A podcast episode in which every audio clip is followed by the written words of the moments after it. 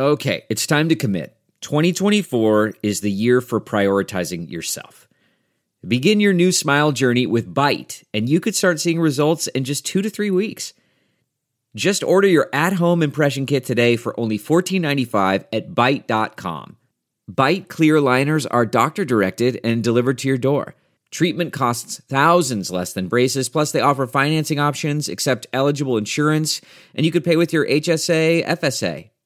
Get 80% off your impression kit when you use code WONDERY at Byte.com. That's B-Y-T-E dot com. Start your confidence journey today with Byte. Delve into the shadows of the mind with Sleeping Dogs, a gripping murder mystery starring Academy Award winner Russell Crowe. Now available on digital. Crowe portrays an ex homicide detective unraveling a brutal murder he can't recall. Uncovering secrets from his past, he learns a chilling truth. It's best to let sleeping dogs lie. Visit sleepingdogsmovie.com slash Wondery to watch Sleeping Dogs, now on digital. That's sleepingdogsmovie.com slash Wondery. CarMax is putting peace of mind back in car shopping by putting you in the driver's seat to find a ride that's right for you. Because at CarMax, we believe you shouldn't just settle for a car you should love your car. That's why every car we sell is CarMax certified quality so you can be sure with upfront pricing that's the same for every customer. So don't settle. Find love at first drive and start shopping now at CarMax.com. CarMax, the way car buying should be.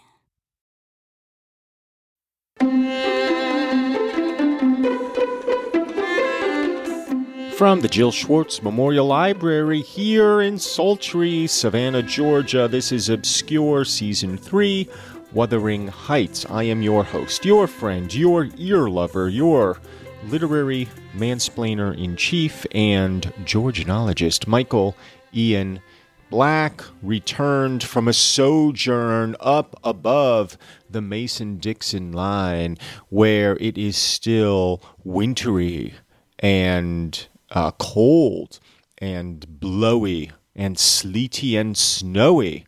The dismal Rochester, New York. Rochester's a famous literary character too, uh, I think. Rochester. Uh, but I don't know from what book. What book is Rochester from? I could look it up. Oh, let me. I'm, I'm glad I got the research machine right here. Why not? Uh, Rochester, literary character. He's from. Uh, oh, Jane Eyre. Oh, different Bronte. Uh, Edward Fairfax Rochester from the 1847 Charlotte Bronte novel Jane Eyre. You all probably knew that, but of course I don't because I am, as we have established, lo, these many episodes ago, illiterate, but kindly. Illiterate but kindly. I should put that on my business card. If I had one, I would. Can you hear that? That's the sound of refreshment, me cracking open a Diet Coke. Mmm, I've been drinking a lot of Diet Coke lately. Too much Diet Coke, in fact, too much Diet Soda in general. Now, before you get all, hey, Michael, Diet, Diet Soda Pop causes cancer. I went on the research machine to answer that very question for myself, and I, I don't see any compelling evidence that that's the case. To my knowledge, that is not the case. And also, my love and fixation with diet soda will be short lived. In Rochester, New York, not Rochester, uh, Bronte, I subjected myself to some abuse. So there was some self abuse in Rochester, New York, of the gastronomical variety. Well, first of all, what you may not know about Rochester, New York, is that the the thing that they're famous for, from a culinary point of view, and perhaps the only thing they're famous for, is the garbage plate, which I described. The garbage plate is exactly what it sounds like. It's just garbage on a plate, hamburgers or and or hot dogs and macaroni salad and chili and mustard and onions and home fried potatoes, all mounted up on a plate and presented to you to eat and I had one of those, and, and that was the beginning of the end for me when it came to gastronomical self discipline there in Rochester, New York, because afterwards I proceeded to consume just about anything that was placed in front of me for the duration of the weekend, including many, many uh, chips, pretzels, hint of guacamole, Tostitos, and flaming hot Doritos. And uh, it was just a disaster. And when I returned to sultry to Savannah to find myself five pounds heavier, I said, hey, you got to get this under control, kid. And diet soda has been helping me do that because diet soda.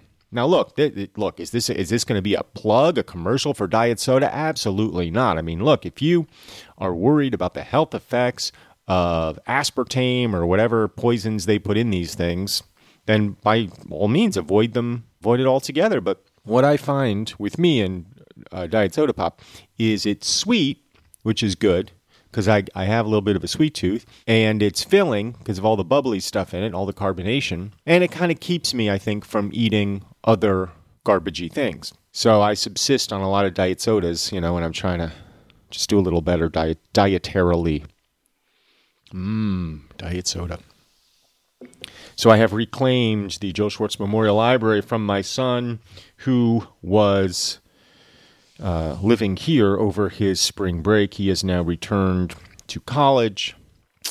The workers are still in my home, not at the moment, um, but they are still completing their various tasks. That will continue for another couple of weeks or so, and then hopefully, hopefully, I will have some peace, some quiet, some solitude here in sultry Savannah as the weather turns warm 60 something degrees today 70 something degrees yesterday. And it's hard to enjoy because look we're in the first days of spring officially you know. Hard to enjoy the gorgeous weather because my body is already on high alert for the misery to come. I mean it's one thing to have 65 degrees in march 70 degrees in march but it's another thing knowing that you know, 90 degrees and 300% humidity is right around the corner. So I'm girded, as it were, girded in anticipation for the misery that will soon unfold. There has been some misery in the life of Heathcliff. We are in the midst of recounting his early days. Mrs. Dean has been sitting up with Lockwood the whole night, you know, chit, chit, chitting and chatting. And, uh, you know, we've heard about all his various abuses, and Mrs. Dean has basically said, "Hey, kid, uh, you know, time for me to go to bed. You know, it's late. I'm gonna, I'm gonna turn in." And Lockwood won't let her do it. Lockwood's like, "No, no, no, no, no, uh, uh, Mrs. Dean, I want to hear the whole story." And and you know, ignoring the fact that she's got to get up probably at dawn to run the house. And Mrs. Dean, first of all, probably doesn't get a chance to jibber jabber as much as she would like because, you know, she likes to spin a yarn. Second of all, you know, she's probably flattered from the attention. And also, she doesn't want to say no to Lockwood, who is her employer at the moment. So he has said, Come on, Mrs. Dean, you know, stay up with me. Tell me about Heathcliff, all his misery, all the terrible things that uh, he got into. And, and he did, he did it in a kind of condescending way. You know, he said, you know, you're, you're, uh, well, I'll, here, here he says, excuse me, I responded, you know, you, my good friend, are striking evidence against the assertion uh, that uh, uh, uh, people in this part of the country are different than other parts of the country. And he says that, you know, she's, she's a, she's different than other people in her class. You know, he's, he's, he's being a dick, basically, you know, but seemed to work on her. And when last we met, she said, If I'm to follow my story in true gossip's fashion, which she likes to do because she is a bit of a gossip, I think, I'd better go on. And instead of leaping three years, I will be content to pass to the next summer, the summer of 1778. That is nearly 23 years ago. That's where we left it last time. So we're, we're about to go to the next summer, uh, 1778. And that is where we begin on chapter 8 Wuthering Heights.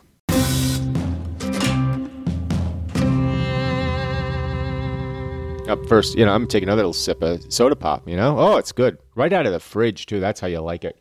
And from the can. I can't drink it out of the plastic bottle. I won't drink it out of the plastic bottle. Give me a tin can or give me a glass with ice, but none of this plastic bottle nonsense. All right. On the morning of a fine June day, my first bonny little nursling and the last of the ancient Earnshaw stock was born. Oh, okay, so we got a we got a new baby coming 23 years ago. We were busy with the hay in a faraway field when the girl that usually brought our breakfasts came running an hour too soon across the meadow and up the lane, calling me as she ran. Oh, such a grand bairn, she paint, panted out. There's a footnote there because we've got to find out what bairn means. A grand bairn. B A I R N.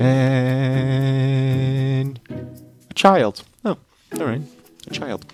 Such a grand bairn, she panted out. The finest lad that ever breathed. But the doctor says Mrs. must go. He says she's been in a consumption these many months. I heard him tell Mr. Hindley, and now she has nothing to keep her, and she'll be dead before winter. Oh, dear, no. Oh, that's terrible. So Hindley's about to lose his pretty young wife, it sounds like.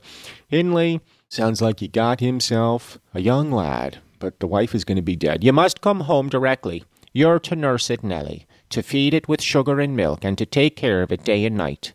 I wish I were you, because it will be all yours when there is no missus. But is she very ill? I asked, flinging down my rake and tying my bonnet. I guess she is. Yet she looks bravely, replied the girl, and she talks as if she thought of living to see it grow a man. She's out of her head for joy at such a beauty.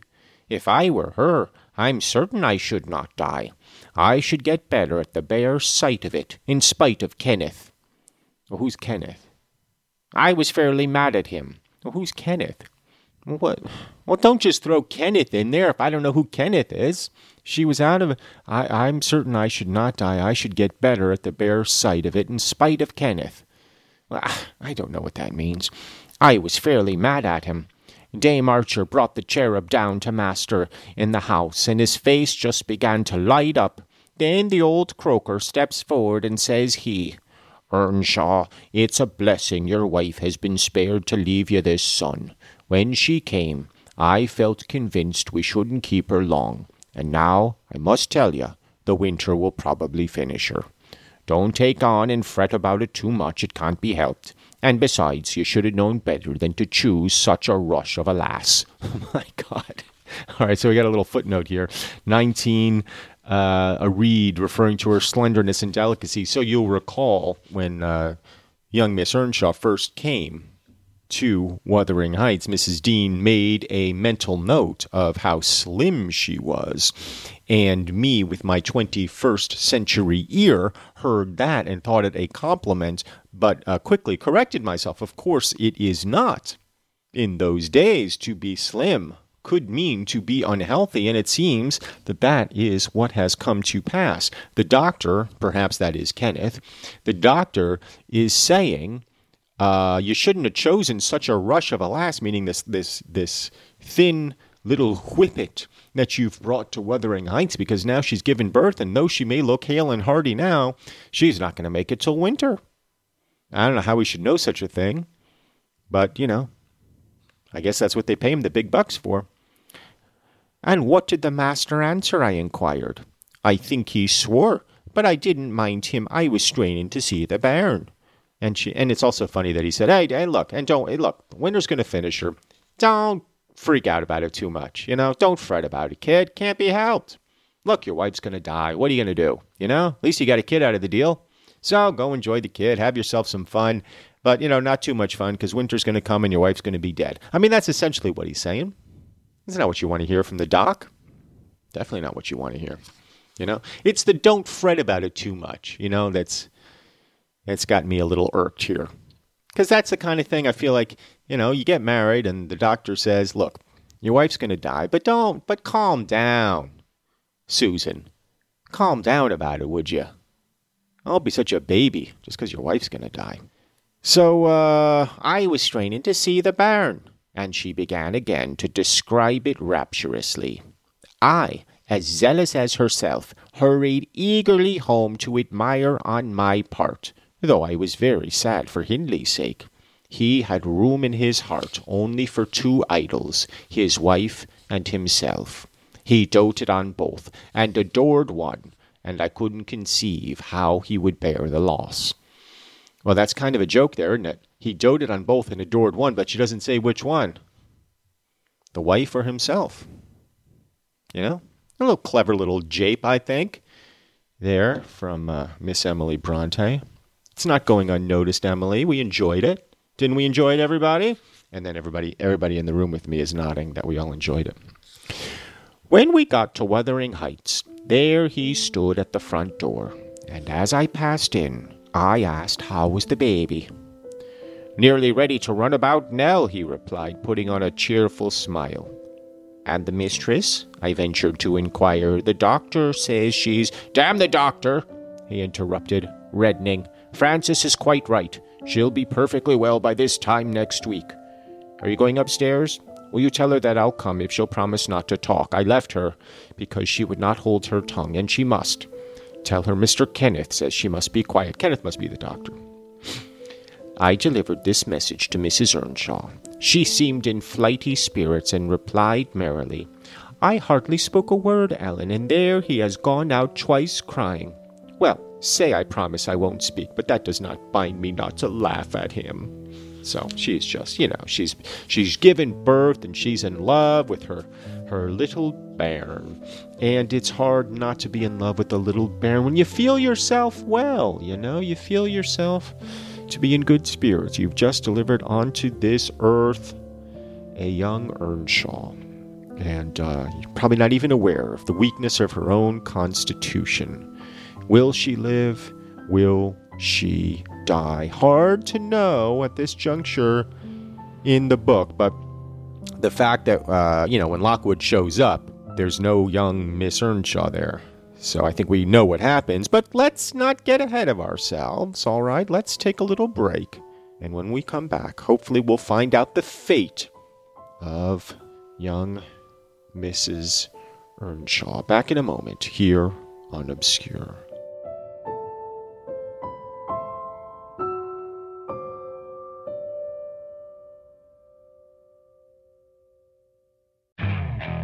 Okay, picture this. It's Friday afternoon when a thought hits you. I can spend another weekend doing the same old whatever, or I can hop into my all new Hyundai Santa Fe and hit the road. With available HTRAC, all wheel drive, and three row seating, my whole family can head deep into the wild. Conquer the weekend in the all new Hyundai Santa Fe. Visit HyundaiUSA.com or call 562 for more details. Hyundai, there's joy in every journey. Okay, picture this. It's Friday afternoon when a thought hits you. I can spend another weekend doing the same old whatever, or I can hop into my all new Hyundai Santa Fe and hit the road. With available HTRAC, all wheel drive, and three row seating, my whole family can head deep into the wild. Conquer the weekend in the all new Hyundai Santa Fe. Visit HyundaiUSA.com or call 562 for more details. Hyundai, there's joy in every journey. Okay, picture this. It's Friday afternoon when a thought hits you. I can spend another weekend doing the same old whatever, or I can hop into my all new Hyundai Santa Fe and hit the road. With available HTRAC, all wheel drive, and three row seating, my whole family can head deep into the wild. Conquer the weekend in the all new Hyundai Santa Fe. Visit HyundaiUSA.com or call 562 for more details. Hyundai, there's joy in every journey.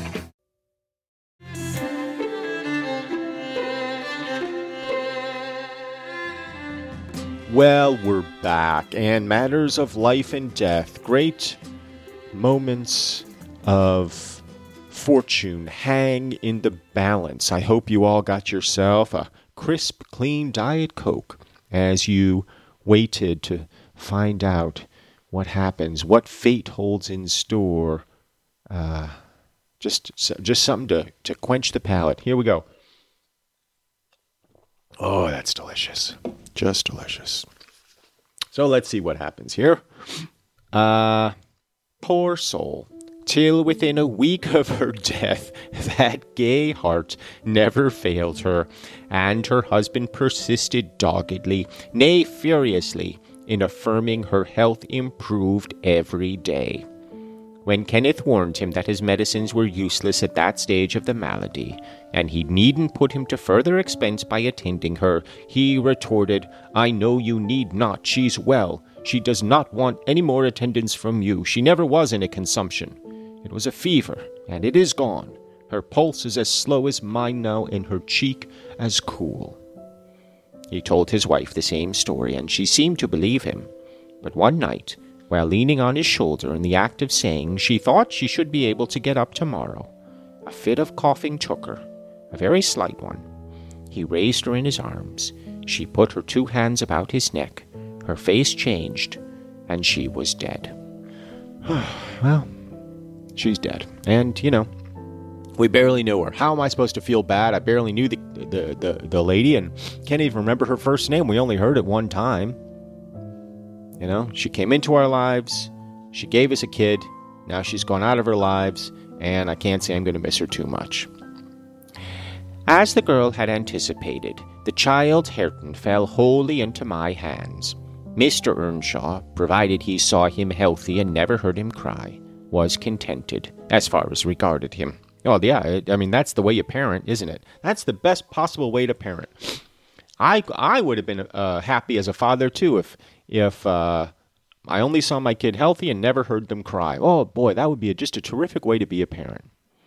Because it, it's all fun. It's it's terrific and fun when they're not crying and they're not snotting all over you or burping and throwing up and soiling themselves and all the rest of it. You know, if you could just have them when they're in a good mood, uh, you know, and then you and then you hand them off to some lady when they start to fuss and whatever Oh, that would be a heck of a way to parent. Wish I could have done that. For himself, he grew desperate. His sorrow was of that kind that will not lament.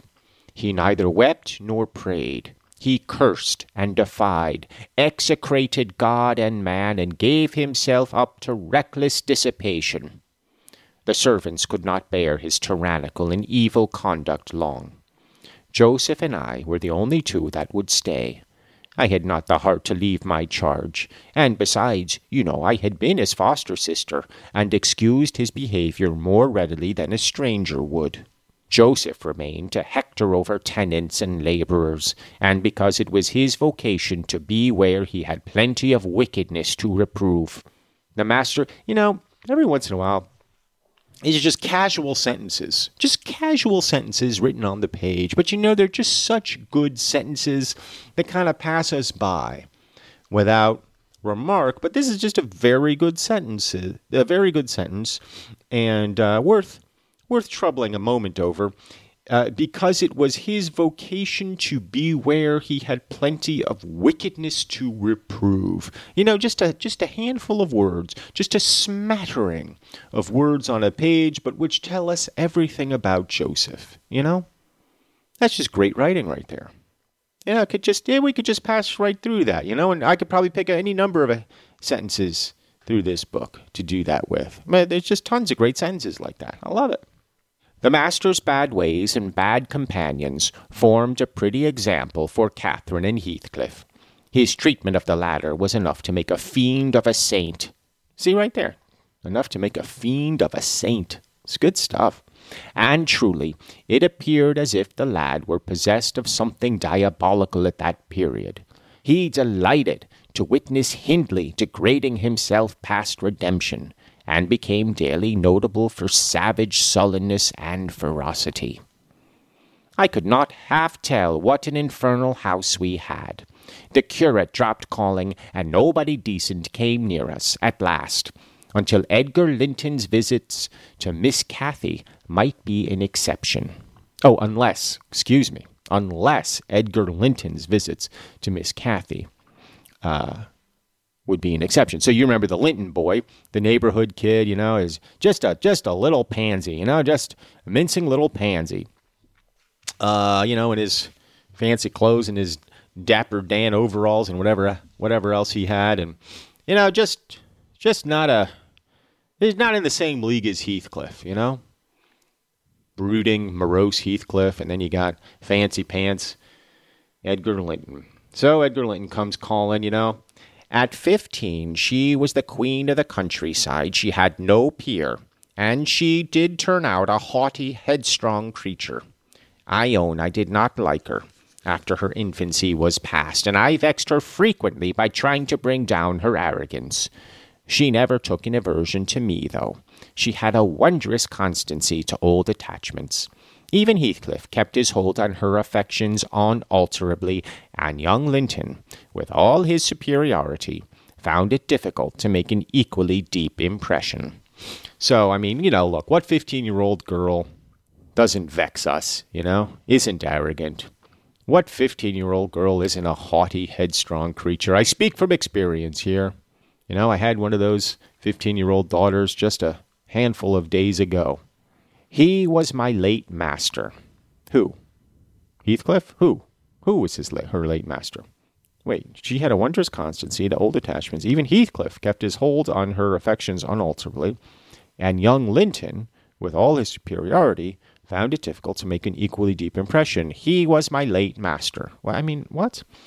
That is his portrait over the fireplace. It used to hang on one side, and his wife's on the other, but hers has been removed, or else you might see something of what she was. Can you make that out? I don't know who he she means. Does she mean young Linton was her master? Did Linton marry Catherine? Mrs. Dean raised the candle, and I discerned a soft featured face, exceedingly resembling the young lady at the Heights, but more pensive and amiable in expression. It formed a sweet picture. The long, light hair curled slightly on the temples. The eyes were. Oh, uh, this is Lockwood, and, and here I am reading in uh, Dean's voice. Come on, Michael. Get your head out of the can of Diet Coke. Mrs. Dean raised the candle, and I discerned a soft featured face, exceedingly resembling the young lady at the Heights, but more pensive and amiable in expression. It formed a sweet picture. The long, light hair curled slightly on the temples. The eyes were large and serious, the figure almost too graceful. I did not marvel how Catherine Earnshaw could forget her first friend for such an individual. I marveled much how he, with a mind to correspond with his person, could fancy my idea of Catherine Earnshaw. A very agreeable portrait, I observed to the housekeeper. Is it like? Yes, she answered, but he looked better when he was animated. That is his everyday countenance. He wanted spirit in general. So the, the portrait is of Edgar Linton and a soft featured face, okay, resembling the young lady at the Heights. So, uh, who's the young lady? That's the young lady who was at Wuthering Heights. So is that the daughter? Uh, I'm uh, ugh, so confusing. Whatever. The long light hair curled slightly on the temples. He's got large, serious eyes. A figure almost too graceful, a kind of feminine figure, and uh, but attractive. And Lockwood says, I, I did not marvel how Catherine Earnshaw could forget her first friend for such an individual, meaning Heathcliff. Catherine had kept up her acquaintance with the Lintons since her five weeks' residence among them, and as she had no temptation to show her rough side in their company, and had the sense to be ashamed of being rude where she experienced such invariable courtesy, she imposed unwittingly on the old lady and gentleman by her ingenious cordiality, gained the admiration of Isabella and the heart and soul of her brother acquisitions that flattered her from the first, for she was full of ambition, and led her to adopt a double character without exactly intending to deceive anyone.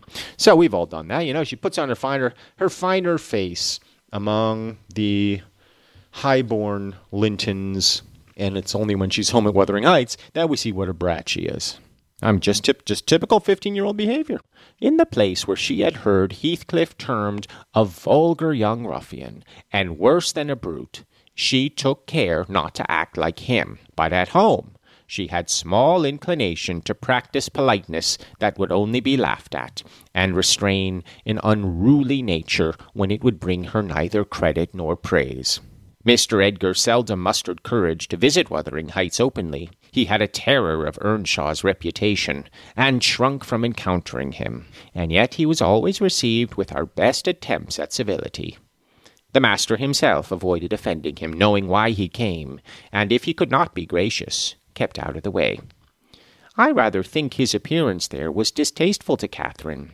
She was not artful, never played the coquette, and had evidently an objection to her two friends meeting at all.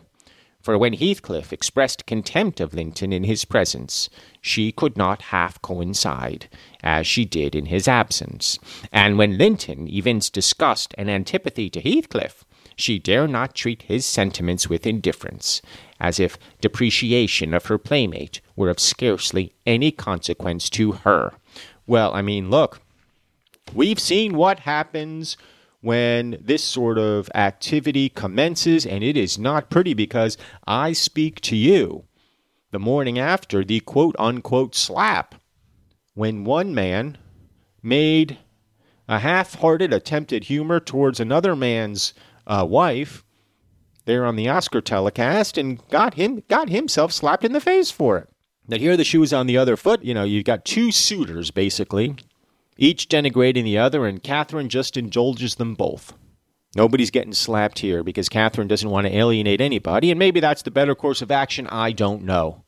Well, surely, though, you should stand up for those uh, that you love, whether it's Heathcliff or whether it's Edgar. Although, you know, does she really have any true affection for Edgar? We kind of doubt it, don't we? We know her, her where her real heart lies, but we also understand the society in which she lives. I've had many a laugh at her perplexities and untold troubles, which she vainly strove to hide from my mockery. That sounds ill natured, but she was so proud, it became really impossible to pity her distresses till she should be chastened into more humility. She did bring herself, finally, to confess and confide in me. There was not a soul else that she might fashion into an adviser. Mr. Hindley had gone from home one afternoon, and Heathcliff presumed to give himself a holiday on the strength of it. He had reached the age of sixteen then, I think, and without having bad features or being deficient in intellect, he contrived to convey an impression of inward and outward repulsiveness that his present aspect retains no traces of. And in fairness, I've had, you know, teenage boys in my presence too, and I've been one, and I certainly understand the impulse to convey an impression of inward and outward repulsiveness. I understand that as well, too. In the first place, he had by that time lost the benefit of his early education. Continual hard work, begun soon and concluded late, had extinguished any curiosity he once possessed in pursuit of knowledge, and any love for books or learning. His childhood sense of superiority, instilled into him by the favors of old Mr. Earnshaw, was faded away. He struggled long to keep up in equality with Catherine in her studies, and yielded with poignant though silent regret. But he yielded completely, and there was no prevailing on him to take a step in the way of moving upward, when he found he must necessarily sink beneath his former level. Then personal appearance sympathized with mental deterioration. He acquired a slouching gait and ignoble look. His naturally reserved disposition was exaggerated into an almost idiotic excess of unsociable moroseness, and he took a grim pleasure, apparently, in exciting the aversion rather than the esteem of his few acquaintance. And we'll stop there, you know, with poor, miserable Heathcliff skulking around the house, you know, pouting and moping and doing his level best to be thought of as ugly and ungainly and unbearable and misbehaving and all the rest of it because he cannot have the favor of his one true love. We've all been there too, I suspect. You know, it's a you know this is this is just typical adolescent angst and uh, I'm not getting too bent out of shape about it. You know, I mean, we, they, they, we've all had these summers of our discontent. When the flower of youth is in high bloom and all we can do is watch from afar and sneeze at the pollen rather than enjoy the rapturousness of full flower, the full flower of our hearts, because, you know, various circumstances stand in the way. That is just that is just teenage love, is it not? Um, so let's conclude there for the moment. Uh, you know, it is the summer of 1778, Revolution in America, and this being an American novel, it's surprising that they don't talk more about it, but they don't. We'll set that aside. But uh, yeah. So what's going to happen? We've got it. We've got a young, uh, a young baby there in the house. We've got Catherine and her flighty 15 year old nature. We've got Edgar Linton come a calling. We've got Heathcliff moping around the house. We've got Mrs. Dean looking over everything, raising the bairn. And we have Hindley Earnshaw presiding over the whole mess uh, in mourning, but unable to express it. So just a just a recipe for disaster there at Wuthering Heights. Really, no adults in charge, you know, no adults there to keep the calm. Nobody at the rudder, keeping the ship aimed straight and true. And we know what happens. I mean, you know, when Lockwood shows up, things certainly haven't gotten better those 23 years hence. So that's where we are. Uh, so we'll, we'll, we'll conclude there. Why not? It is uh, fine as fine a place as any to conclude. I've still got half a hand, can of Diet Coke to get through. You know, trying to drop that Rochester weight trying to get myself in fighting shape, trim, ready to go as we finish up chapter 8 next time on another spellbinding episode of Obscure. But until then, I wish you adieu. This season of Obscure is produced by me, Michael Ian Black, and Robin Lynn. Our theme music is by Craig Wedren. If you listen, and like the show, please help us out with a rating and a review. We want to be obscure, but not that obscure. It's an easy way to support the show. Thanks.